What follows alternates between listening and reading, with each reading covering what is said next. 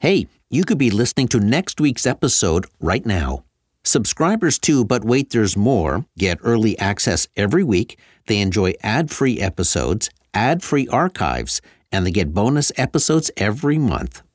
Just go to Apple Podcasts and enjoy your seven day free trial now.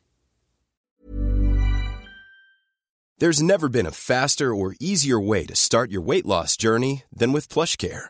PlushCare accepts most insurance plans and gives you online access to board-certified physicians who can prescribe FDA-approved weight loss medications like Wegovy and Zepbound for those who qualify. Take charge of your health and speak with a board-certified physician about a weight loss plan that's right for you. Get started today at plushcare.com slash weight loss. That's plushcare.com slash weight loss. plushcare.com slash weight loss. Hey, it's Ryan Reynolds, and I'm here with Keith, co star of my upcoming film, If, only in theaters, May 17th. Do you want to tell people the big news? All right, I'll do it. Sign up now and you'll get unlimited for $15 a month in six months of Paramount Plus Essential Plan on us. Mintmobile.com slash switch. Upfront payment of $45 equivalent to $15 per month. Unlimited over 40 gigabytes per month. Face lower speeds. Videos at 480p. Active Mint customers by 531.24 get six months of Paramount Plus Essential Plan. Auto renews after six months. Offer ends May 31st, 2024. Separate Paramount Plus registration required. Terms and conditions apply if rated PG. I worked for three different advertising agencies in my career. Two were part of large global advertising networks. The third was independent. That shop was a very different experience. There was no holding company lording over the ad agency, no long distance bureaucracy. That independent ad agency offered a nimbleness conglomerates could never match. As a result, the work ruled the award shows. If you work at an indie shop, you know what I mean. And if you want to know more about what's going on in the world of independent agencies, go to indieagency.news. It's the member led place where independent advertising agencies gather, meet, and grow. And there's an Indie Agency News show every day at 9 a.m. Pacific, noon Eastern. IndieAgency.news tells you what's happening in the indie agency world. Campaigns and agencies are highlighted, interviews with owners, leaders, and creative people show indie thinking. One more thing if you're a marketer, IndieAgency.news is the place to find your next agency. Become a member. Go to IndieAgency.news and long live Indies. From the Under the Influence digital box set, this episode is from Season 3, 2014.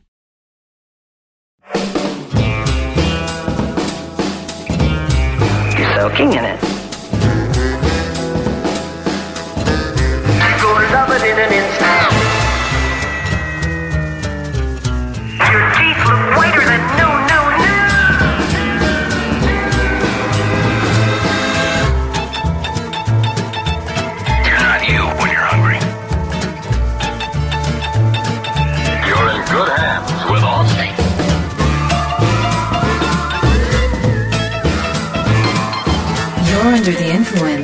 Terry O'Reilly.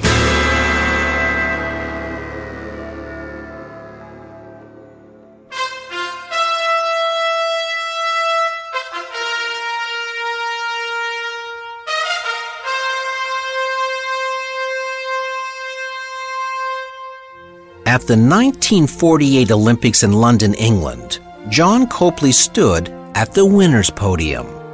He had competed for Great Britain and had won a silver medal.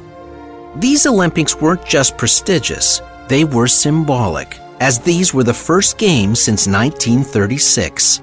The conflict and destruction of World War II had interrupted the international event for 12 years. So, as John Copley waited for his medal, it was an extra special moment. Not only was he winning a medal in his home country, John Copley was also 73 years old, making him the oldest Olympic medalist in history at that time. He won his medal competing in the mixed paintings, engravings, and etchings category. Yes, John Copley had won a silver medal for a piece of art he created titled Polo Players.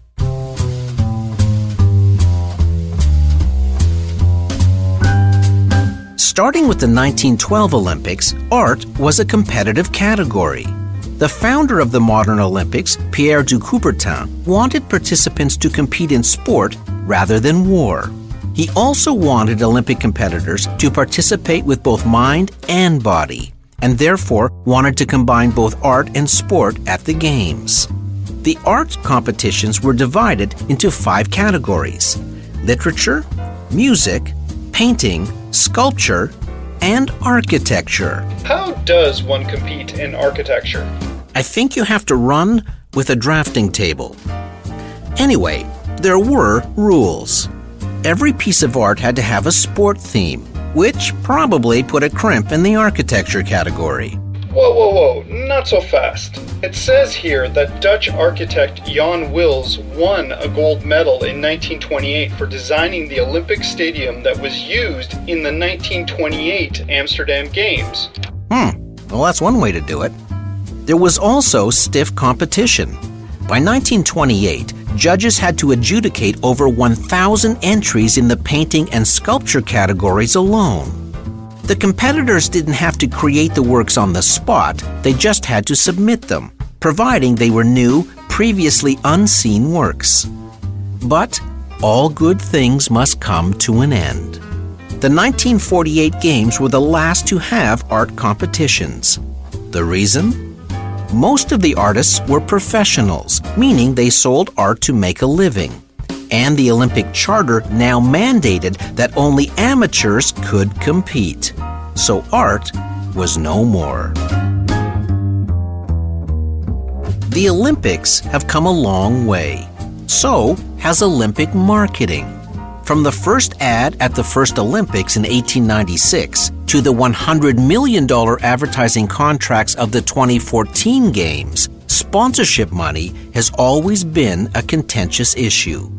On one hand, the Olympics are one of the most expensive events to stage in the world. On the other hand, sponsorship money makes it possible. But there's a price to pay when there's a price to pay. And how marketing has evolved at the Olympics is a fascinating story. You're under the influence.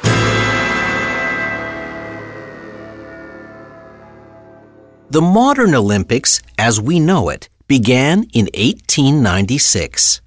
The aforementioned Pierre de Coubertin had a plan to unite the world and founded the IOC, which stood for the International Olympic Committee.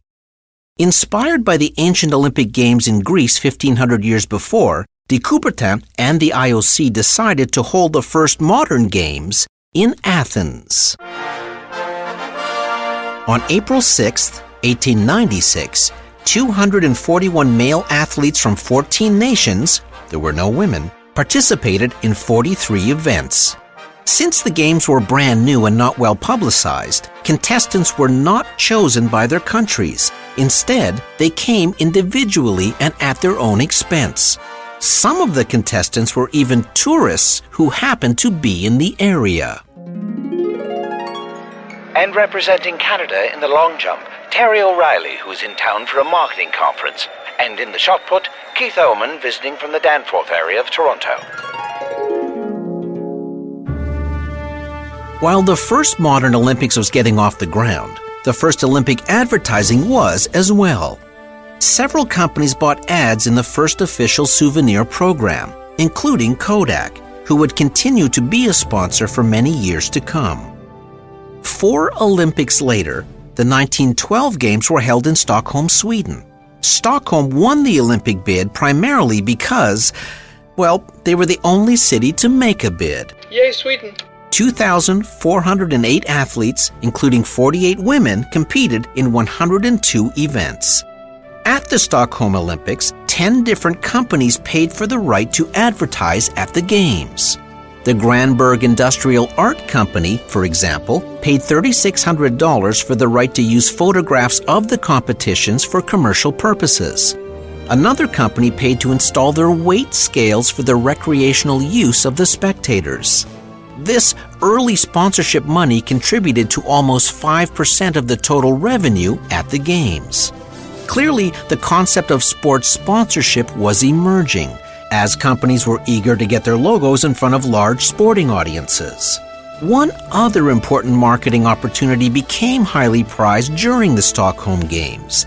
It was the first time companies were given the right to use Olympic symbols on commercial merchandise.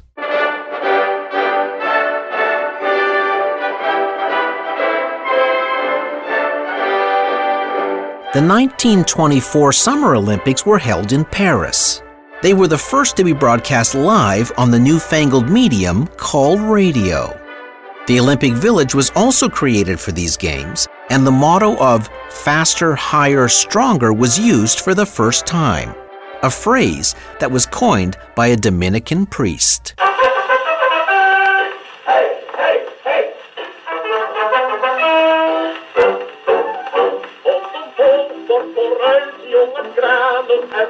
The 1928 Olympics were held in Amsterdam and are important in the history of the Games for several reasons.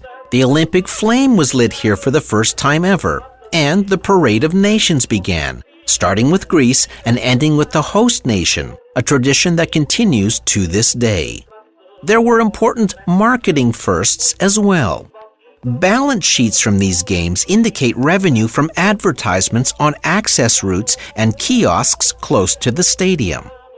It was also the year Coke came on board as a sponsor. This would mark the beginning of the longest continuous relationship between an advertiser and the Olympic Games in history, a relationship that is contracted to the year 2020. In 1928, Coke not only provided soft drinks, it sold them through restaurants and kiosks they were allowed to operate during the Olympics. That was a significant development in the parameters of Olympic sponsorship. Advertisers were now allowed to make money on the Olympic grounds. In the name of the President of the United States, I proclaim open the Olympic Games of Los Angeles, celebrating the 10th Olympiad of the modern era. The effect of growing U.S. sponsorship revenues is evident during the 1932 Olympics in Los Angeles. A local company called the Helms Bakery paid for the right to produce an Olympic themed product called Helms Olympic Bread. The success of this product convinced the IOC to investigate further commercial possibilities. These games were also the first to ever post a profit. But it was the next Olympics held in Berlin in 1936 that would see the introduction of a technology that would not only transform Olympic audiences, but also impact Olympic marketing revenue for all time.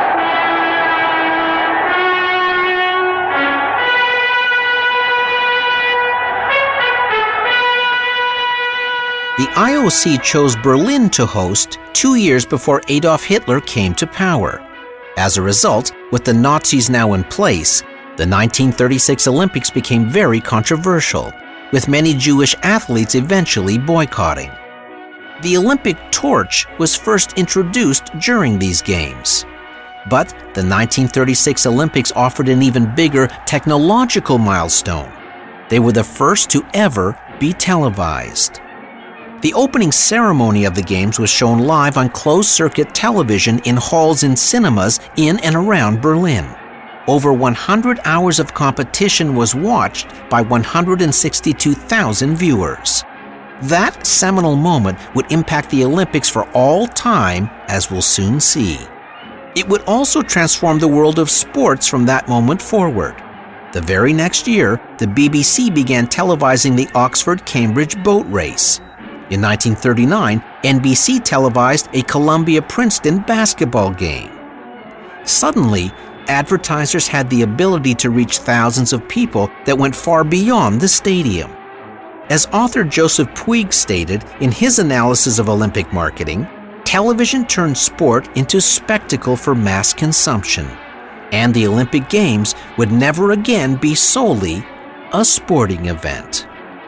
But the momentum the Olympics was now enjoying would soon come to a complete and utter stop. This morning, the British ambassador in Berlin handed the German government a final note stating that unless we heard from them by 11 o'clock, that they were prepared at once to withdraw their troops from Poland, a state of war would exist between us. As British Prime Minister Neville Chamberlain declared war on Germany in 1939, the Olympic Games, that international gathering of peaceful nations, were cancelled and would not resume again until 1948. I proclaim open the Olympic Games of London, celebrating as the 14th Olympiad of the modern era.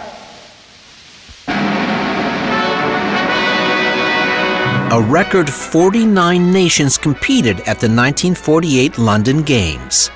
The Olympic competitions were televised by the BBC, and these games were the first to set a price for television broadcast rights. It's reported that the BBC paid the equivalent of $3,000 for those rights, airing over 60 hours of programming watched by over 500,000 viewers. And we'll be right back. A lot can happen in the next three years. Like a chatbot may be your new best friend. But what won't change? Needing health insurance. United Healthcare Tri Term Medical Plans are available for these changing times. Underwritten by Golden Rule Insurance Company, they offer budget friendly, flexible coverage for people who are in between jobs or missed open enrollment. The plans last nearly three years in some states, with access to a nationwide network of doctors and hospitals. So, for whatever tomorrow brings, United Healthcare Tri Term Medical Plans may be for you. Learn more at uh1.com. Hey, it's Paige DeSorbo from Giggly Squad. High quality fashion without the price tag? Say hello to Quince. I'm snagging high end essentials like cozy cashmere sweaters, sleek leather jackets, fine jewelry, and so much more. With Quince being 50 to 80% less than similar brands. And they partner with factories that prioritize safe, ethical, and responsible manufacturing. I love that. Luxury quality within reach. Go to quince.com slash style to get free shipping and 365 day returns on your next order. Quince.com slash style. Hold up. What was that? Boring. No flavor. That was as bad as those leftovers you ate all week. Keke Palmer here, and it's time to say hello to something fresh and guilt-free. Hello Fresh. Jazz up dinner with pecan-crusted chicken or garlic butter shrimp scampi. Now that's music to my mouth. Hello Fresh. Let's get this dinner party started. Discover all the delicious possibilities at hellofresh.com. Quality sleep is essential. That's why the Sleep Number Smart Bed is designed for your ever evolving sleep needs. Need a bed that's firmer or softer on either side? Helps you sleep at a comfortable temperature? Sleep Number Smart Beds let you individualize your comfort so you sleep better together. JD Power ranks Sleep Number number 1 in customer satisfaction with mattresses purchased in-store. And now, save 50% on the Sleep Number limited edition Smart Bed for a limited time. For JD Power 2023 award information, visit jdpower.com/awards. Only at a Sleep Number store or sleepnumber.com.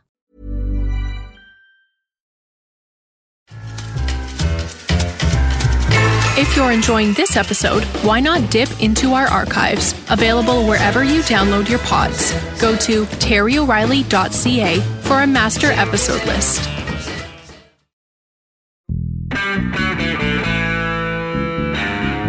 Throughout the 1950s, the Olympic Games picked up momentum and advertisers. At the 1952 Helsinki Games, 25 companies advertised. At the 1956 Melbourne Games, 112 companies sponsored the event.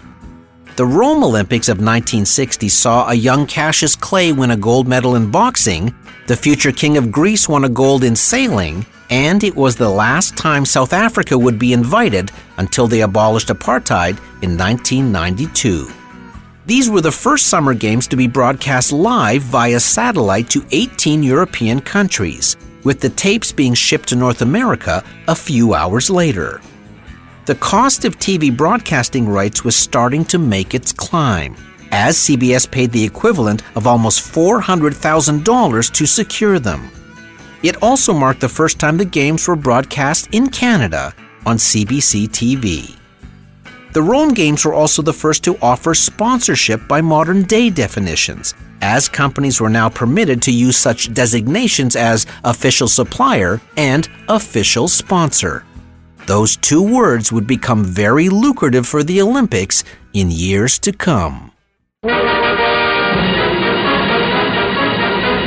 Tokyo is dressed in her holiday best for the opening of the 18th Modern Olympics, the first to be held in the Far East. The 1964 Games in Tokyo were the first to be broadcast internationally, without the need for tapes to be flown overseas as they were in the 1960 Olympics. At this point in Olympic sponsorship, there was no exclusivity, so competing brands were allowed to advertise at the same event. But even with more and more advertisers coming on board, the local Olympic Committee still needed more revenue. That led to a decision to actually license a brand of cigarettes called Olympias. The cigarettes ended up being one of the most successful Olympic products ever, generating over $1 million in revenue. And that was big money in 1964. Four years later, at the Winter Games at Grenoble, the organizers again licensed two brands of cigarettes to use the Olympic logo. That decision prompted then IOC President Avery Brundage to write IOC members to complain about the, quote, rampant commercialism beginning to encompass the Olympics. His stand would be a line in the sand that emphasized the inherent tension within the Olympics the tension that existed between needing revenue to stage the games and inviting corporate sponsorship that didn't undermine the overall Olympic ideal. IOC President Brundage used his influence to try and keep commercialism at bay for the next 12 years. During the 1968 Summer Games in Mexico City, another marketing controversy revealed itself. The Adidas and Puma shoe companies were owned by feuding brothers, Adolf and Rudolf Dassler. Their sibling rivalry exploded into a full fledged war during these games. The shoe companies furiously tried to outbid each other to induce track athletes to wear their brands. As author Joseph Turrini details in his book titled The End of Amateurism in American Track and Field, the competing footwear companies offered cold, hard cash to athletes to switch brands, usually in the form of thousands of dollars stuffed into their shoes. The shoe companies blatantly ignored Olympic amateur regulations and distributed over $100,000 in cash and over $350,000 in shoes and equipment. The bribes created a public scandal. Yet, most athletes were unrepentant. They felt they were providing publicity for the shoe companies and should be rewarded. The Olympic Committee realized it would be impossible to police the situation, so they mandated that only all white, non branded shoes could be worn in competition. Athletes immediately protested, stating they wanted to wear the shoes they had trained in. Black athletes protested at having to wear all white shoes. The shoe companies simply ignored the mandate, brand wars at the Olympics escalated, and sport apparel sponsorships would expand exponentially into the 1980s. I declare open the Olympic Games of 1976, celebrating the 21st Olympiad of the modern era. By the time the Queen opened the 1976 Olympics in Montreal, IOC President Avery Brundage had retired. His stand against commercialism now a thing of the past, the Games looked to maximize television broadcast rights and explore lucrative advertising opportunities. 628 advertisers participated in the 1976 Games, and an estimated half billion people watched on TV. Yet, the Games left Montreal with such a big debt it took three decades to pay it off. It was a lesson not lost on the 1984 Los Angeles Games, as it would turn the marketing of the Olympics upside down. Ladies and gentlemen, welcome to the opening ceremonies of the Games of the 23rd Olympiad at Los Angeles. It was in the city of marketing dreams that the IOC realized the full potential of marketing a mega event like the Olympics. The Los Angeles Organizing Committee realized that real revenue success didn't lie in attracting ever larger numbers of advertisers, but that the exact opposite strategy was the key. So they reduced the number of advertisers from hundreds down to 35 but greatly increased the amount each paid. For that steep price, they offered one more important carrot exclusivity. Even though advertisers were paying more than they had ever paid before, category exclusivity and the massive international television audiences the new deal provided made it a bargain. The strategy was so successful, the LA Games posted a huge profit. That success led the IOC to create a global sponsorship program known as TOP, which stood for the Olympic Partners. It gave a small select group of advertisers the rights to use Olympic symbols worldwide in return for lucrative fees. The first time the TOP program was successfully implemented was at the Calgary Winter Games in 1988. By then, over 80% of Olympic sponsorship support was coming from North American advertisers. Tonight, a record 197 countries have come to Atlanta for the Centennial Olympic Games. At the Atlanta Olympics, 10 companies signed up as top sponsors, spending $40 million each for the privilege.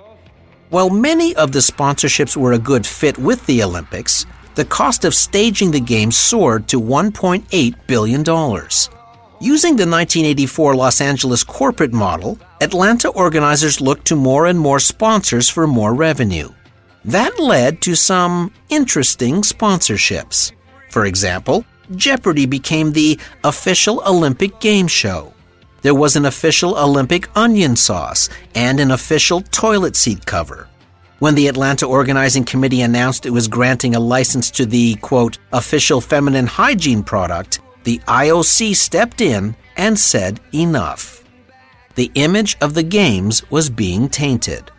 Not long after, it was discovered that some IOC members had accepted bribes to vote for Salt Lake City in 2002, and the problem of doping was never far from the headlines the Olympics desperately needed to rebrand itself.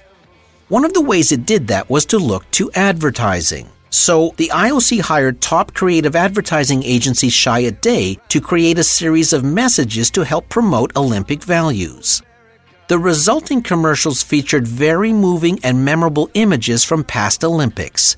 Robin Williams supplied the voiceover. To be a giant this has forever been our passion, this desire to be a giant. Not to stand on one's shoulders or to have one for a friend, though these may be fortunate things, but to be one. The commercial ended with the line Celebrate Humanity. Media companies around the world embraced the message. CNN ran it 30 times a day for eight months leading up to the Games. 30 airlines showed it as part of their in flight programming. It appeared in cinemas across three continents, all at no charge, generating an estimated $120 million in free advertising. But changing a perception is a process, not an event.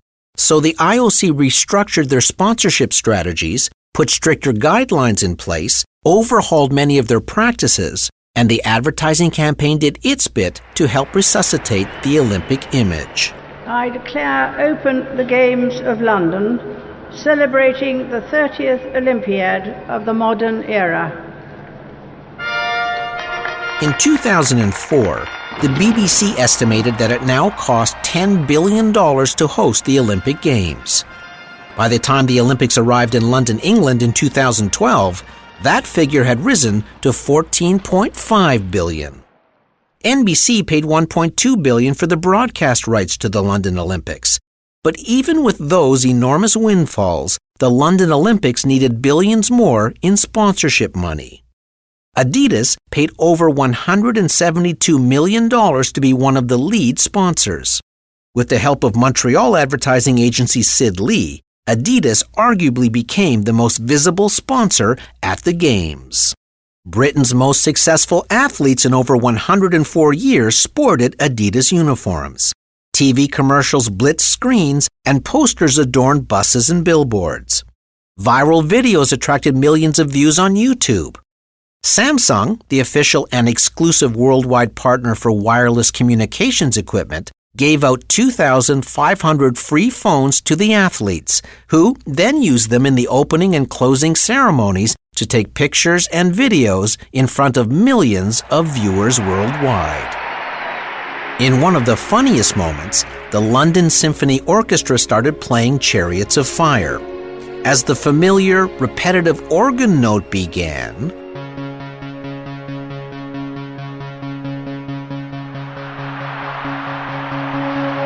we see that it's comedian Rowan Atkinson, a la Mr. Bean, sitting in with the orchestra playing the note with one finger. In true Mr. Bean fashion, he becomes bored and pulls out his Samsung phone.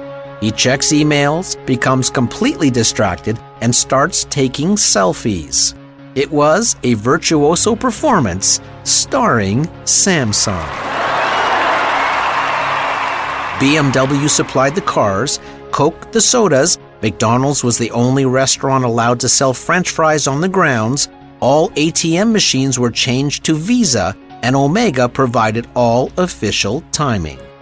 And even though the worldwide sponsorship partners paid over $100 million each to participate, with the next tiers paying $40 million each, all this sponsorship revenue still only covered 40% of the cost of staging the Olympic Games. While it is one of the great honors to host the world for the Olympics, it comes with a great price tag. And faster, higher, stronger has no option but to become pricier, steeper, costlier.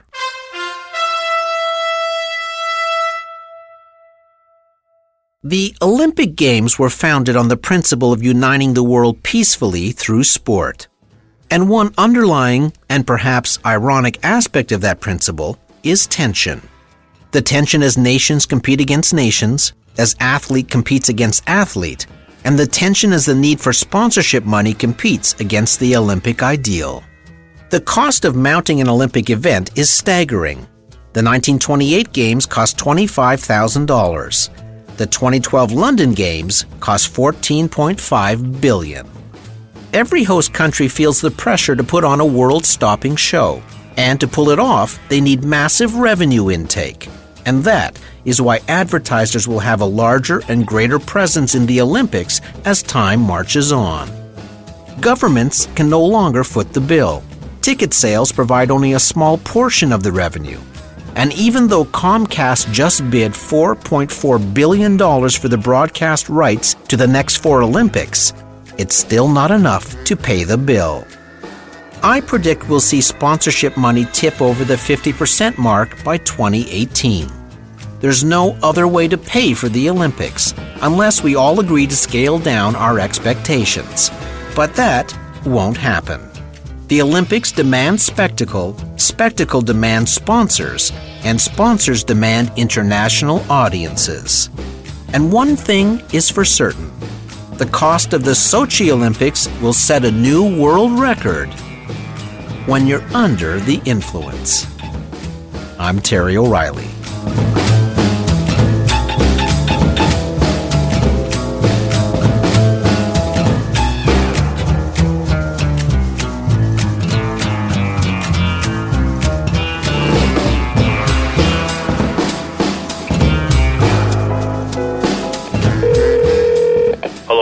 O'Reilly. This is the Olympic Sponsorship Committee calling. We're proud to offer Under the Influence the title of Official Marketing Radio Show of the Sochi Olympics. Congratulations. The invoice for $40 million will be forwarded to your attention shortly. Again, a hearty congratulations. Under the Influence was produced at Pirate Toronto. Sound engineer Keith Oman. Theme music by Ari Posner and Ian LeFeuvre. Series coordinator Debbie O'Reilly. Research Lama Balagi. By the way, I know you've been dreaming of wearing an Under the Influence t shirt. Or maybe I was dreaming that. But anyway, we have them for sale on our shop page. And if you listen to the show while sipping a tea or a coffee, have we got the mug for you? Go to terryoreilly.ca slash shop. See you next week. Hi, I'm Daniel, founder of Pretty Litter. Did you know cats tend to hide symptoms of sickness and pain? I learned this the hard way after losing my cat, Gingy. So I created Pretty Litter, a health monitoring litter that helps detect early signs of illness by changing colors, saving you money and potentially your cat's life. Pretty Litter is veterinarian developed, and it's the easiest way to keep tabs on your fur baby's health right at home. Go to prettylitter.com and use code ACAST for 20% off your first order and a free cat toy. Terms and conditions apply. See site for details. Ever catch yourself eating the same flavorless dinner three days in a row?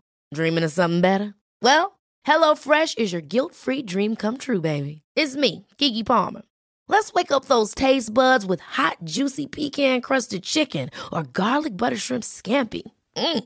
Hello Fresh. Stop dreaming of all the delicious possibilities and dig in at HelloFresh.com. Let's get this dinner party started. Hey, it's Paige DeSorbo from Giggly Squad. High quality fashion without the price tag. Say hello to Quince. I'm snagging high-end essentials like cozy cashmere sweaters, sleek leather jackets, fine jewelry, and so much more. With Quince being 50 to 80% less than similar brands. And they partner with factories that prioritize safe, ethical, and responsible manufacturing. I love that. Luxury quality within reach. Go to quince.com slash style to get free shipping and 365 day returns on your next order. Quince.com slash style. Imagine the softest sheets you've ever felt. Now imagine them getting even softer over time. That's what you'll feel with Boll and Branch's organic cotton sheets. In a recent customer survey, 96% replied that Bowl and Branch sheets get softer with every wash. Start getting your best night's sleep in these sheets that get softer and softer for years to come. Try their sheets with a 30-night guarantee. Plus, get 15% off your first order at bollandbranch.com. Code BUTTERY. Exclusions apply. See site for details.